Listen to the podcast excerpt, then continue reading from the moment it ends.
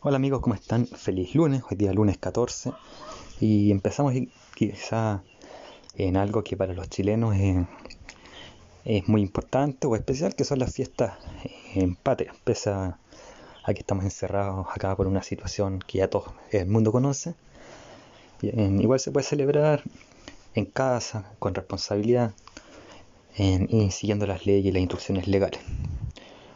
Y los que están afuera pueden saber un poco más quizás de Chile, googleando o escuchando acá. He visto las estadísticas, hay gente que me sigue fuera de Chile, así que eh, genial.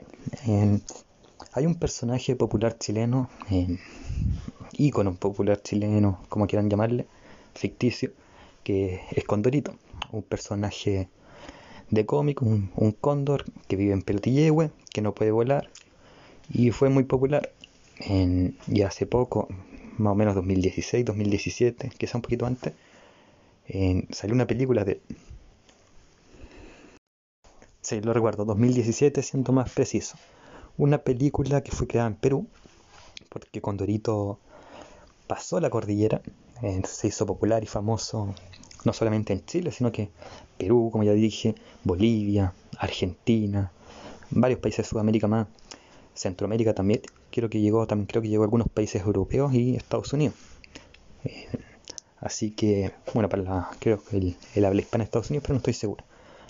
Así que se hizo una película Condorito en Perú, de hecho la voz de Condorito es de Perú. Hay voces chilenas, creo que está Cristian de la Fuente, sé que está Coco Legrand porque es mi comediante favorito y además su voz es inconfundible. En Condorito que hace, perdón, Coco Legrand que hace de Doña Tremegunda, la, la suegra de Condorito. Creo que hace también de, Don Quasimodo, pero no estoy 100% seguro que es el esposo de Doña Quasi y por ende el suegro de Condorito. En la película, como les dije, del 2017, es animada, no, es, no está el protagonista en, disfrazado de Condorito, sino que presta la voz. La película parte en la época de los mayas o los incas ya en México, en que un antepasado de Condorito, un cóndor, que tampoco puede volar, esconde de unos alienígenas un collar. Y luego vamos al presente, a Pelotillehue, que es donde vive Condorito, que está jugando un partido, así como la, selección de Pelotillehue. Y Condorito es la estrella, el goleador, el máximo jugador. Y después vamos a, a ver la vida de Condorito, una vida que es, entre comillas, un desastre, que depende de su, de su sobrino, perdón, Cone, también famoso en los cómics, depende de él, pese a que Cone es un niño, pero Condorito es más infantil que él mentalmente. Y como les digo, una vida desastrosa la de Condorito, la que nos muestra, empieza a ser popular por ser el jugador estrella de Pelotilla. Su vida desastrosa, sus amigos son desastrosos. Está aquí Don Kuma, el compadre, este, este personaje flacuchento, largo, que siempre está con un cigarro en la boca, está garganta helada también este colorín alcohólico y bueno, huevo duro, un personaje eh, bastante pálido eh, y con la cabeza de forma de huevo. Quizás los que conozcan el cómic lo conozcan bastante bien. La casa de Gondorito está compuesta por su por él, obviamente, su sobrino Cone, que es el que lleva la rienda, pese a ser un niño, que es un condor pequeñito, y Washington, el perrito. Y bueno, la vida de Condorito, como dije, que es un desastre, pero no es tan desastrosa porque está su novia, su, amor, Yayita. Y pese a que Condorito coquetea con otras mujeres, su corazón pertenece 100% a Yayita y no le va a ser infiel. y por otro lado, esa es la perfección o lo que no es desastroso de su vida. Pese a que está su suegra, Doña Tremebunda, que lo detesta, lo odia, y está Don Quasi que no lo odia tanto, pero al ser macabeo te muestra como un, entre comillas, odio. Y como Doña Tremebunda odia con Dorito, quiere que Yayita esté con un hombre de verdad, un hombre exitoso de verdad, más allá de, las pichangas de bar. Así que quiere que esté con Pepe Cortisona, que es el enemigo de Condorito en los cómics y acá también en, en la película.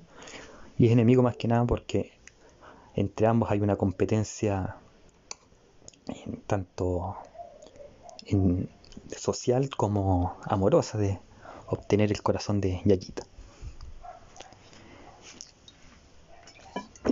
Entonces la parte principal de la historia es que la, la suegra no quiere que Condorito se acerque a Yayita, no quiere que sean pareja, y Condorito va a hacer todo lo posible para seguir manteniendo la chispa del amor entre Yayita y Yer. Y que en Pepe esté fuera de es la entre comillas competencia. Así que está dispuesto a proponer matrimonio.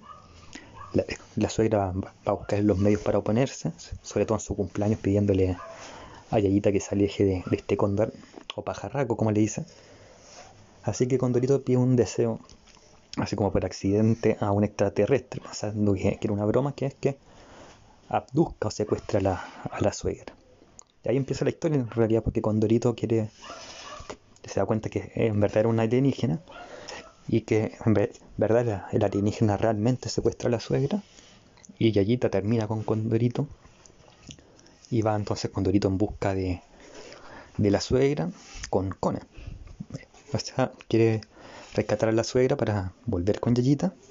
Así que parte esta aventura con Cone mientras sus amigos, Don Kuma, el, compadre, Huevo Duro y Garganta de, la, de Lata vigilan a, a Yayita y a este eh, a este tipo Pepe Cortisona para que no se jotee o no, o no le robe a, Condorito a, no le robe a Condorito la, la mujer. O sea que Pepe Cortisona se mantenga lo más alejado posible de Yayita o que la logre conquistar. Y es así como tenemos estas dos historias. Por un lado, los amigos de Condorito evitando el acercamiento o conquista de Pepe a Yayita que entre como lo más entretenido o gracioso de la película porque pasan muchos chascarros o estupideces ya derechamente. Y por el otro lado tenemos la historia principal, que es con Dorito y Coel intentando rescatar a la suegra por cualquier medio posible. Y en el transcurso van ocurriendo algunos dramas, también situaciones graciosas, algunos guiños a ciertas películas mundialmente exitosas como Indiana Jones. Y también con Dorito va empezando a aprender que él no es el ombligo del mundo, o de su mundo, que hay gente que lo quiere, que, que es importante para, para él y que, y que por lo tanto él tiene que dejar de ser una persona tan egoísta y empezar a, a ver a las personas a, su alrededor y no solamente cómo las personas pueden trabajar para que, su vida sea buena o sea mejor y no sea tan desastrosa. Así que Condorito no solamente tiene un viaje para para reconquistar a Yayita o recuperar a, su suegra, sino que eh, es un viaje para que él aprenda a dejar el egoísmo y dejar de ser tan, tan egoísta o, mirar solamente su ombligo, sino que mirar que los demás a su alrededor también tienen necesidades y que él puede suplirlas. O sea, dejar de ser un pájaro egoísta, en cierto sentido. La película en sí no es mala, de hecho es buena, es simpática, para una persona como yo que creció viendo Condorito, es muy simpática, eh, agradable de ver, no, decepciona tanto. Me faltaron ver algunos personajes como más protagonistas. por ejemplo, el cabello de Ángel, el, el cara de gato, que, se parece a Felipe Abello, como ellos, que aparecen como cameos, pero no, no tienen como tanto protagonista. Y, si no le perdono a la película, dos cosas. Primero, que no hayan puesto al, al personaje argentino, que también era rival de Condorito, que era este Che, Checo Pedro, creo que era el nombre, pero no estoy 100% seguro. Que, que, claro, era un personaje argentino que aparece en los cómics mucho, que generalmente le gana a Condorito en, el, en los plops o en los remates aparece Eugenio, entre paréntesis, creo que no lo mencioné. Aparece Eugenio que es este personaje tonto que, siempre está con una, una baba en la boca en los cómics. Aparece también en, dentro de, la película. Y como protagonista en esta segunda historia o historia accesoria junto a Huevo Duro, Garganta de Lata, el compadre. Lo, lo olvidé mencionar, pero ahora lo, lo, lo, agrego con a estos personajes. Así que sí, faltó el, personaje argentino volviendo al tema, pero quizás no tenía tanta cabida en la película. Ojalá haya una segunda y, y aparezca. Pero sí, lo que encuentro imperdonable en, en falta de personaje es que falte que haya faltado el, loro Matías.